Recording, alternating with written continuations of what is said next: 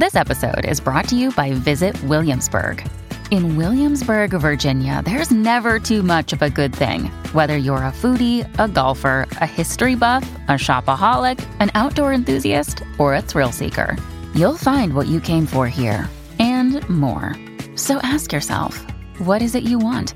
Discover Williamsburg and plan your trip at visitwilliamsburg.com.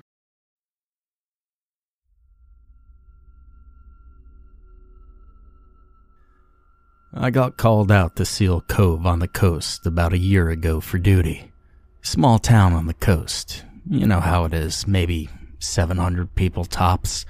That's including the ones who aren't on paper. They told me I'd have a quiet eight months. Not much happens around here usually, besides the odd poacher or pissed up drunk who needs a night in the tank to sober up.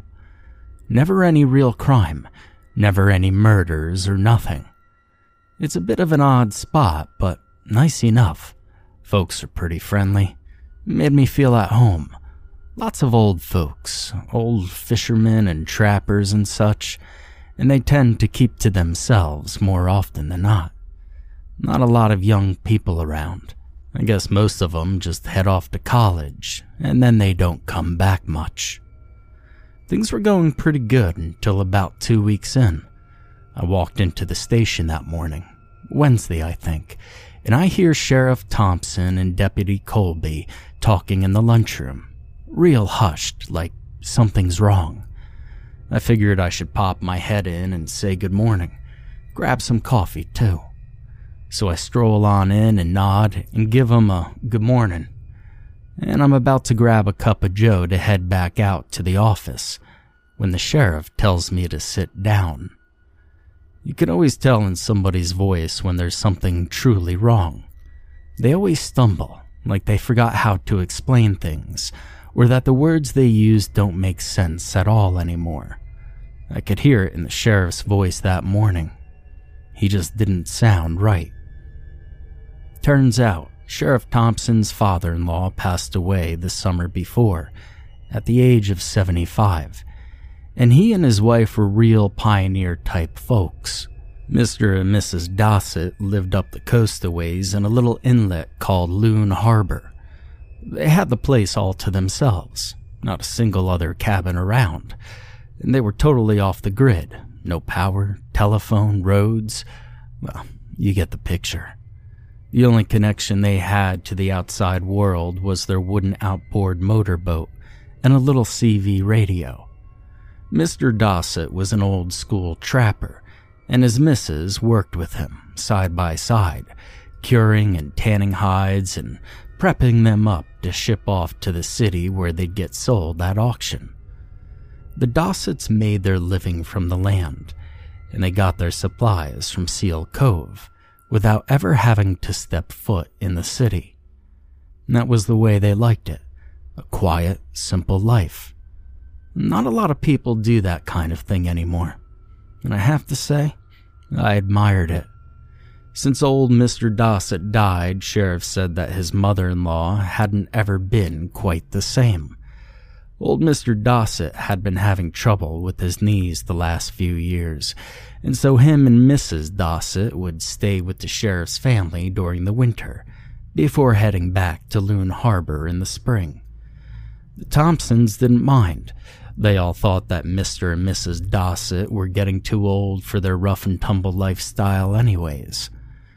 In the months following Mr. Dossett's death, Mrs. Dossett started talking about spending the winter in Loon Harbor again, something that deeply concerned the sheriff's family. They tried to persuade her otherwise, that alone in the wilderness was no place for a woman at her age. In the end, though, Mrs. Dossett got her way, her undying reason being it's what he would have wanted. The sheriff got real quiet then, and then set up until that Monday, his wife and Mrs. Dossett had been in touch every day, and Mrs. Thompson made sure to get every detail about how she was doing on her own. The last two mornings, though, Mrs. Dossett hadn't been answering her radio. It wasn't like her, Sheriff said, to just leave people hanging like that. Something was definitely wrong, either with Mrs. Dossett or her radio, and we were going to have to send a team to make sure things were all right. We'd take Colby's personal speedboat and head up to the harbor and check in on Mrs. Dossett, taking a specially prepared medical kit from Donna, the town's resident doctor. The thaw was just starting, so we'd have to take our time and watch out for ice. But it should be easy to do in a few hours, so long as we all keep our eyes open. Sheriff told us the plan was to leave as soon as possible and be back before dark. I thought we'd easily be back by noon, but but I hadn't realized at the time what we might find at the cabin in Loon Harbor. None of us could have. By nine, we were kicking off from the pier and making our way out of Seal Cove, northeast along the shoreline. Wind was like ice in our faces, but Colby's boat had a windbreak on it, which made the trip bearable. The whole way, Sheriff had an uneasy look about him, which was understandable, given the thoughts that were probably going through his mind. It was his wife's mother, after all. If something bad had happened to her, well, hell, I wouldn't want to have to take that news home to Mrs. Thompson. The trip took about 40 minutes, and by the time we turned around the point into Loon Harbor, we were feeling pretty anxious to get out of the wind and on to land. The harbor was something else, bordered on either side by hills littered with remnants of the winter's heavy snow, and with a low valley that reached for miles inland curving left and right and filled with old evergreen trees. It was truly a hermit's paradise. The Dossett cabin stood a short walk from the water's edge, in a small clearing specked here and there by birch trees. Colby tied the boat onto the end of the little dock where Mrs. Dossett had hauled up her boat for the winter. She had a winch, sure, but still, not bad for a 67 year old and despite all the beauty of that place, something seemed off about the whole picture.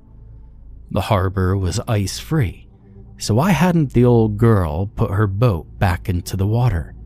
And why wasn't there smoke coming from the chimney? And strangest of all, where was she?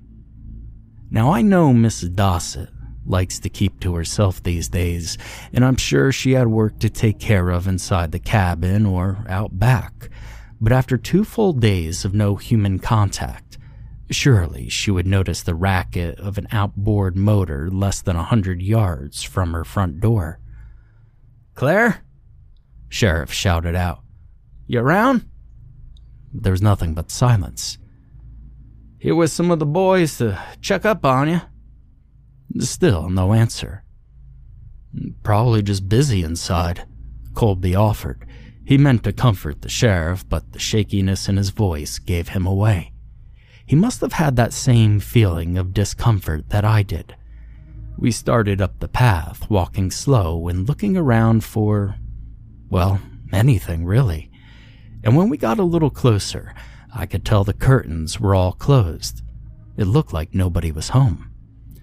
Ah, something ain't right, boys, Sheriff said. And we knew. Up on the front porch, things got even more strange. It hadn't snowed for the last week or so, and anything laying on the ground was left over for a while, hard and crusty on top from melting and freezing over and over. The whole front porch was covered with a layer of crusty snow, no footprints anywhere, and I started feeling mighty apprehensive when Sheriff pointed out the front door. It was open just a little bit. Claire? Sheriff called again. We're coming inside. I tensed up, preparing myself for what we'd find inside. I'd never found a cadaver before, never seen one besides at funerals. Sheriff opened the door. In the dim light of the cabin, there was a dark shape. It was hanging in the middle of the room, swinging slightly from the breeze that we let in. At first, I took it for a blanket or a coat, but as my eyes adjusted, I saw the familiar texture of raw meat. Dear God, I let out, Colby swore. Sheriff ran to the port trail and got sick, over and over. The shape was a body, a woman's shape, hanging by one ankle from a rafter and spinning around slowly. Beside, on the floor, a knife with a long curved blade lay in a pool of blood. A skinning knife. The cabin was cold, so cold, in fact, colder than the air outside. There was no smell, no scent of decay, and I knew at once it was because the body was frozen. We all stepped down onto the snow patched grass and took a breath. We couldn't have imagined this. How could anyone have imagined this? The sheer horror of that poor woman's body was unfathomable. We stood there, staring out at the water, and slowly the reality of our situation settled itself in. This was a crime scene, a murder scene. We were police, and we had a job to do. Colby and I insisted again and again that the sheriff ought to sit it out, that he shouldn't get too involved because it was family we were dealing with. He would have none of it. You see, I think in his mind, making sure the investigation went as smoothly as possible was a sort of a farewell to the old woman. And so the three of us got started. There were photos to be taken. So many photos every surface in the cabin from every angle the body, the knife. We dusted for prints, took samples of hair, blood, all the usual stuff. And all the while we were collecting evidence, Mrs. Dossett kept spinning round to take us in with those lidless eyes. Before long, we cut her down and got her into the body bag. I'd like to say that we did it out of respect, but we did it so we wouldn't have to feel her eyes on us anymore. If things weren't already terrible enough, other aspects of the crime scene were starting to stand out as being peculiar. First off, the lack of footprints outside the front door meant that nobody had entered or exited the cabin for at least a week. The radio was in prime working condition, something we discovered when Mrs. Thompson called in to ask if we had fixed the radio yet. We didn't respond. The cupboards were stocked nearly full, and upon closer inspection, it seemed as though Mrs. Dossett hadn't touched her winter supply. In the garbage, only a few empty cans were found. It was starting to look as though the murder had occurred much earlier, at the beginning of Mrs. Dossett's trip. This was backed up by the fact that the woodpile, which was stacked against the leeward side of the cabin, had hardly been diminished. Inside, a small pile of sticks sat neatly by the wood stove. But stranger still was that there was only a small amount of ash in the stove, the remnants of one, maybe two fires. And from the looks of things, she had been killed just a few days after returning to Loon Harbor. Sheriff, when was it you said Lucy and her last talked? I asked warily. Was the day before yesterday, he said. I heard her voice myself on the radio. Clearly, things weren't adding up. We were reading the scene wrong somehow. Maybe Mrs. Dossett had extra wood and food stocked for the winter. Maybe she had gotten rid of the garbage somehow. Simple enough explanation. The only explanation, really.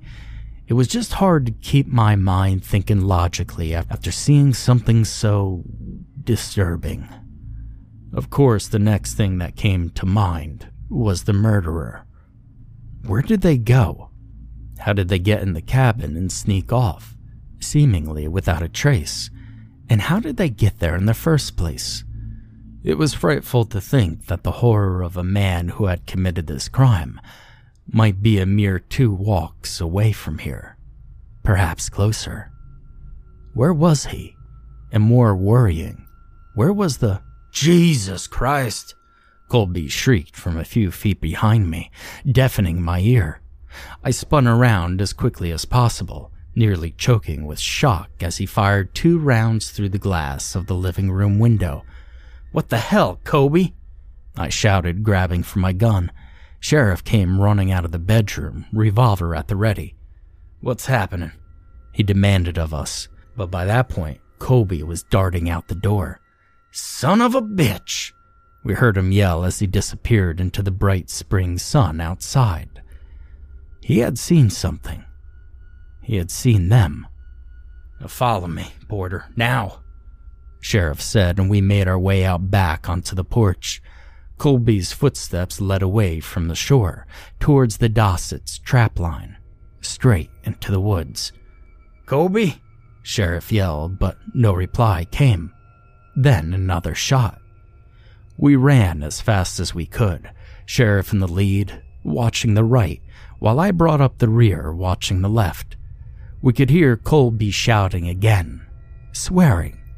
He sounded far off, not quite straight ahead, we were sprinting when two more shots rang off to our sharp left. Colby had left the main path.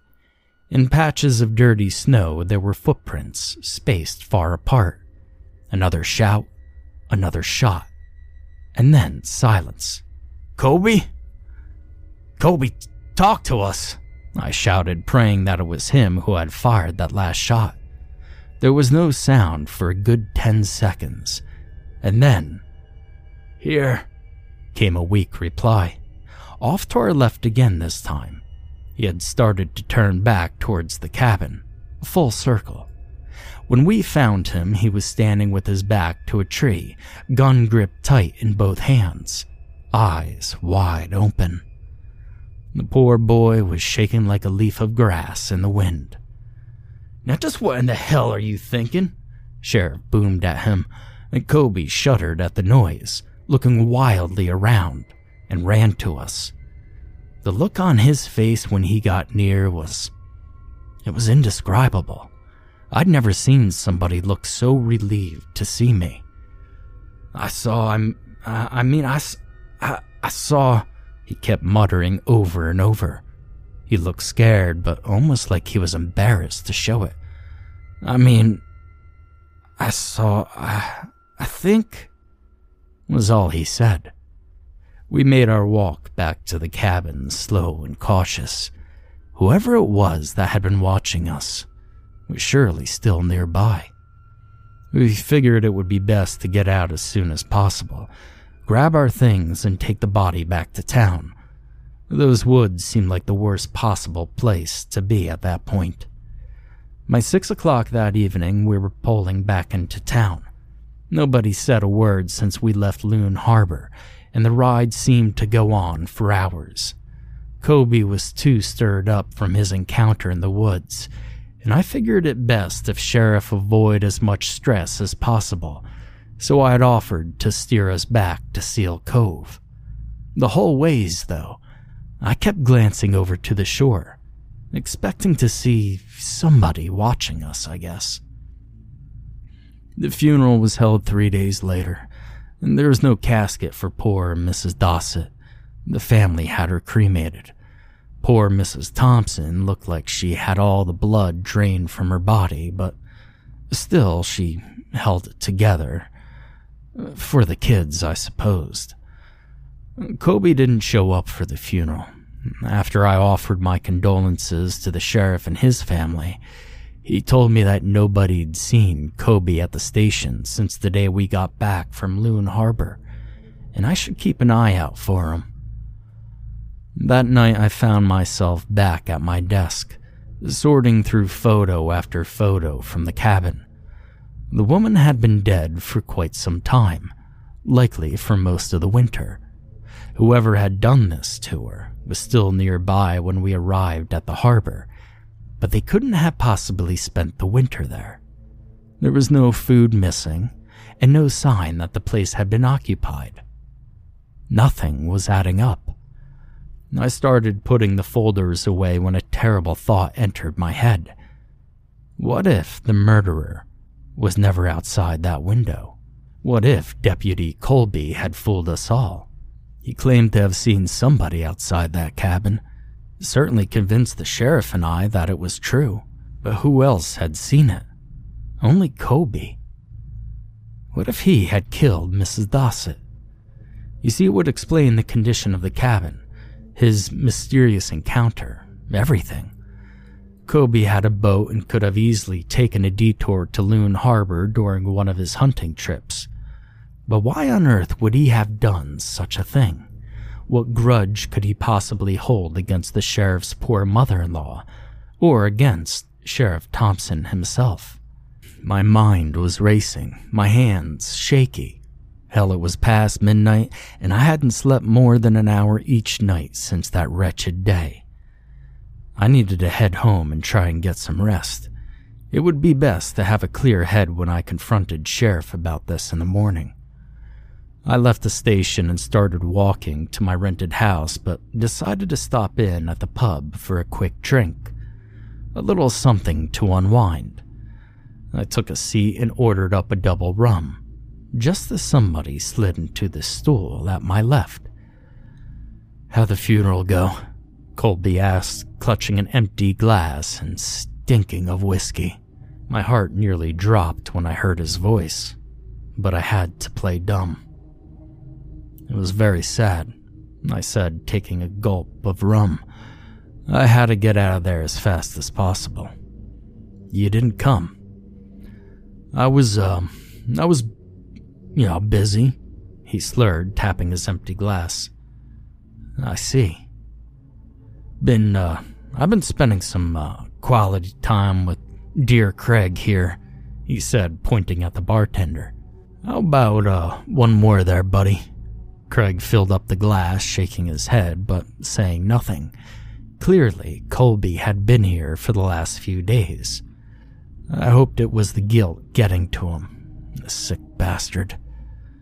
You haven't been at the station at all, I said. No, no, no, no, he muttered. I can't be looking at those pictures. Memory's bad enough, ain't it? Yeah, but it's, uh, it's our job. I said through gritted teeth. How could he sit here and talk about her like that? I was disgusted with him. I turned to look him straight in the face. That son of a bitch is still out there somewhere. You got me there, Porter, he said, staring into his whiskey. Drunk as he was, it would be so easy to cuff him right then and there. Well, you said you saw him with your own eyes, didn't you? I pressed. Her. So it was a woman that you saw? I was getting impatient. It was her. Colby twisted in his seat and looked me dead in the eyes. Her, Porter. I didn't know what to make of it. He didn't look like he was guilty or grieving or lying. He looked afraid. What do you mean, Colby? I asked. Colby drained his whiskey in one go. Porter. It was Claire Dossett, he said. I saw her face watching us through the window. Or maybe I'm just crazy. And with that, he got up and walked out, leaving me staring at the bottles behind the bar. Another, sir? Craig asked me. No. Now, I'm not sure why.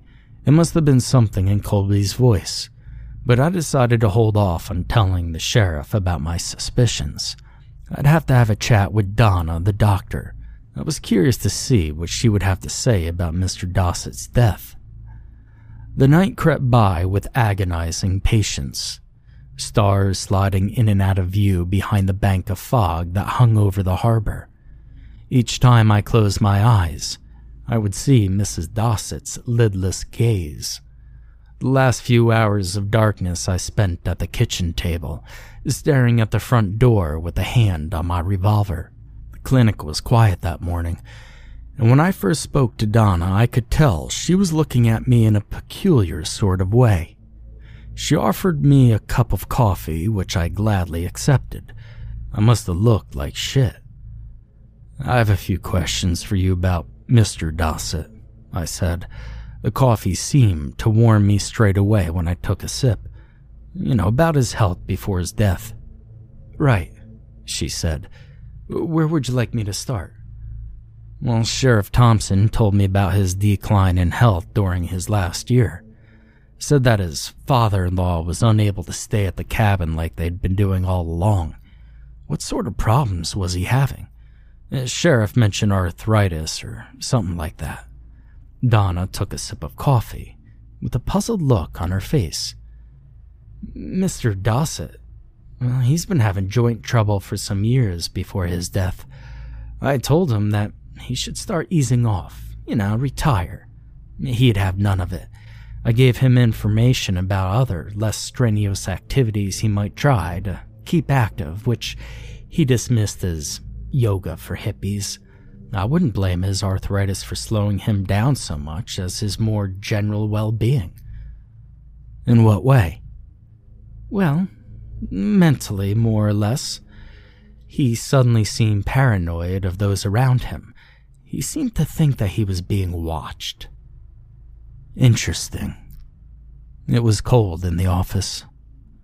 Can you remember when exactly this behavior started? Well, I could find the folder with my notes from Mr. Dossett's appointment. You have notes? Well, it's scribblings more like. I'm, I'm not a psychiatrist officer, but I know enough to tell when somebody's mind is in a troubled state. And this was. This was about six months before his disappearance. His?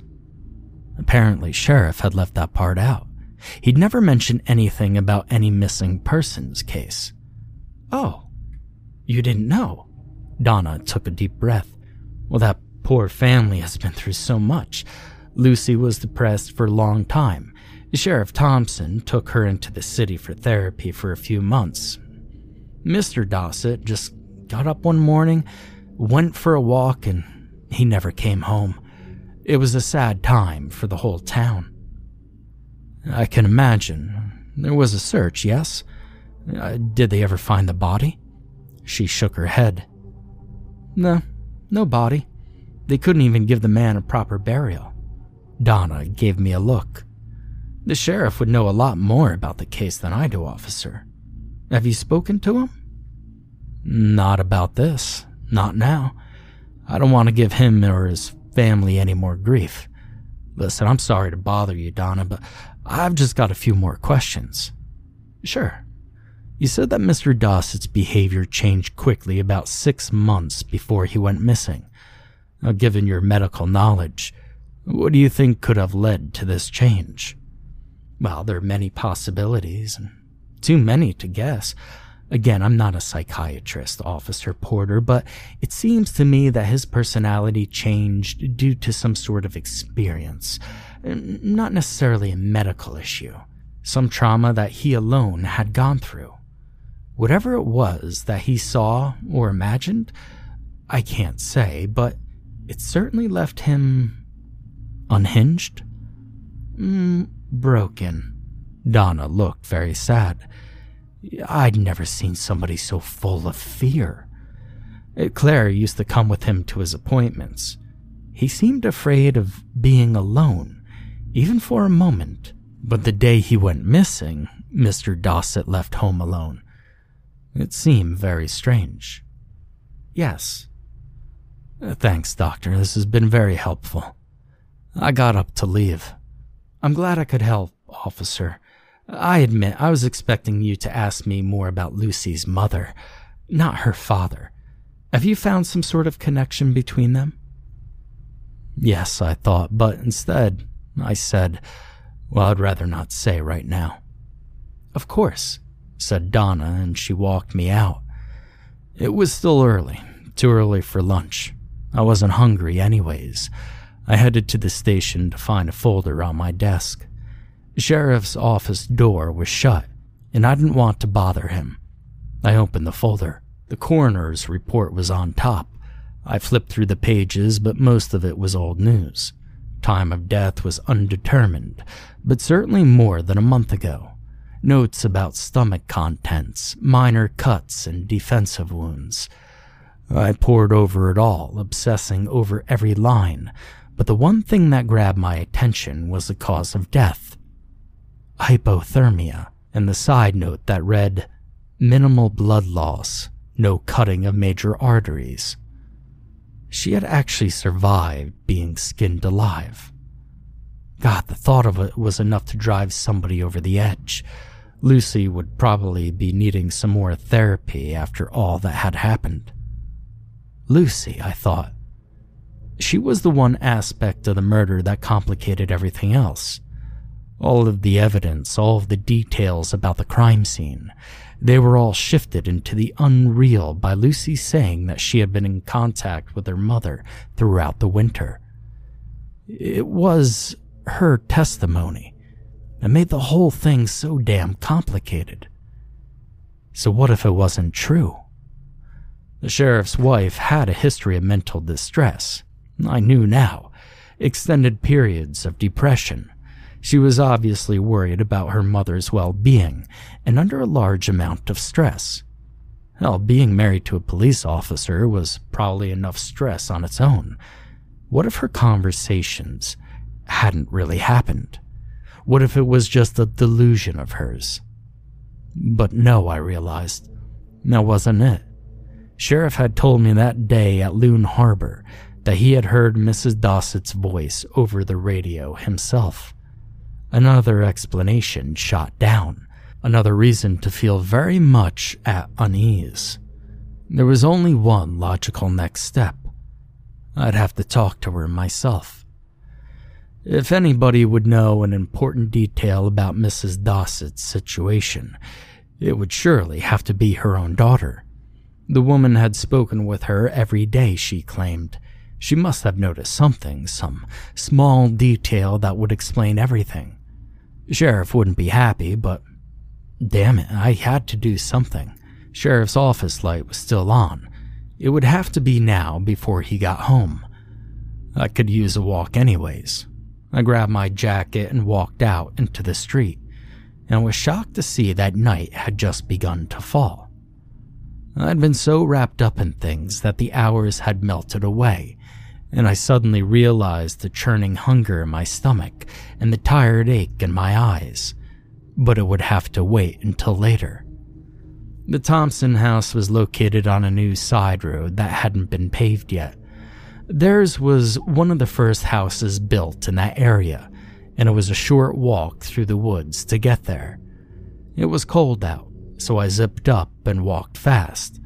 The hard packed gravel crunched lightly under my feet, echoing off the bare tree trunks that carried on out of sight to either side of the road. But was that an echo? It didn't quite sound like an echo. The footsteps sounded faster than my own. I stopped, and they got faster, louder, I spun around, reaching for my revolver, and realizing too late that I left it on my own desk at the station. The figure flew at me from the shadows and rammed straight into my chest. It knocked the breath out of me, and as I struggled to get it off of me, the stench of sweat and whiskey filled my nose. Colby's face was mere inches from my own his bloodshot eyes staring into mine and darting wildly off to one side or the other, scanning the woods around us before looking back at me. Tears were wet on his cheeks, and spit flew in my face as he screamed. Stop it! Stop it! You have to help! Have to stop it! Please make her go away! Let me go, Colby! I yelled back, struggling to free my hands, but he had me pinned to the ground you get off me now. I saw it. I saw it. It wants me, Porter. She's going to kill me, Porter. Please. Fuck, Colby, why don't you snap out of it? I yelled, but he was beyond reason. There was madness in her eyes. You saw her too. You were right there. You had to. She's coming, Porter. You gotta help me. Make her. I'd managed to free my hand and slammed the fist into the side of Colby's head. He rolled off, screaming and swearing and crying. What in God's name? Now, I didn't get a chance to finish before he lunged at me again. I'd barely gotten to my feet, but in his crazed, drunken state, I managed to get out of the way. I just grabbed for my handcuffs when he pulled the gun on me. No! he screamed, scrambling to his feet. Don't you do this! Colby, My throat was dry. Colby, why don't we talk about. No. He was sobbing now. The hand holding the gun was shaking. He was pointing it at me, but his eyes kept darting into the trees. There was a loud crack, like the breaking of a branch, off to one side, and he swung the gun around, firing three shots into the woods. That was my chance. I slammed a boot into the back of Colby's leg as hard as I could. He went down like a wounded animal, screaming and shaking. Gunshots were ringing out as he fired wildly around. I ran. I ran faster than I'd ever before. I scrambled over the gravel road, nearly falling head over heels while Colby's screams and gunshots filled the night, among other stranger sounds.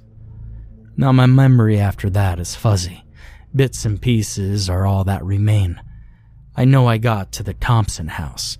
I remember the look of shock on Lucy and the kids' faces when I stormed in, slamming the door behind me. I remember the sheriff arriving and an ambulance showing up. Colby was nowhere to be seen, and all that remained on the road was a handful of empty bullet casings and some blood. I remember handing over my badge and leaving the house key in my landlord's mailbox, along with a short letter saying I was moving out. My last memory of Seal Cove is the bus ride back to the city. Four hours of dead radio, and nothing to look at but trees. I looked at the floor instead. I got a new job, a new apartment, and tried never to think about it again. Until now. The news station tonight aired a story on the growing number of missing persons in rural towns. The count now stands at 11, nine being residents of Seal Cove, including the town's deputy sheriff. They showed a quick clip of Sheriff Thompson, who looked more gaunt than ever. Only three bodies had been found, exhibiting that the reporter referred to as heavy mutilation. Now, it doesn't take much imagination to figure out exactly what that means. People have to know that it's not safe anymore. That thing, whatever it is, has gotten bolder. It had to have started with Mr. Dossett. He had awoken in at Loon Harbor, it seems. After that, it had lured him off somewhere and made him follow it into the trees. Then it descended on his wife when she was alone and miles away from help, probably in Mr. Dossett's form. And Colby? Well, poor innocent Colby. The thing had followed us back to Seal Cove in pursuit of him after he'd seen it at Loon Harbor. We had brought it straight to humanity. How many of these new cases are victims of the same evil? And is this all our fault? Now, I don't know if it will leave the woods long enough to come enter the city, but how will we know when it does? Each stranger you pass on the streets could be it in disguise. Each voice you hear on the phone could be a lie. The only safety, it seems, is to never be alone. Mr. and Mrs. Dossett, Colby, they had all been alone when it came for them. Maybe if I hadn't abandoned Colby in the road that night, he'd still be alive. Tomorrow I board the bus and head back to Seal Cove for questioning by the sheriff. Being the last person to see Colby alive, I always knew it was just a matter of time. God knows if I'll make it back, or if that thing will take me and make a new mask of my face. The Skinner, I've come to call it. It haunts my dreams every night, though I've never seen it with my own eyes. In my dreams, it's always Colby, though, always watching silently from behind the trees. It won't stop. It's on the move and picking up speed. And I wish I could say I know more about what to do, but I don't. And for now, all I could say is Stay close, stay safe, and stay out of the woods.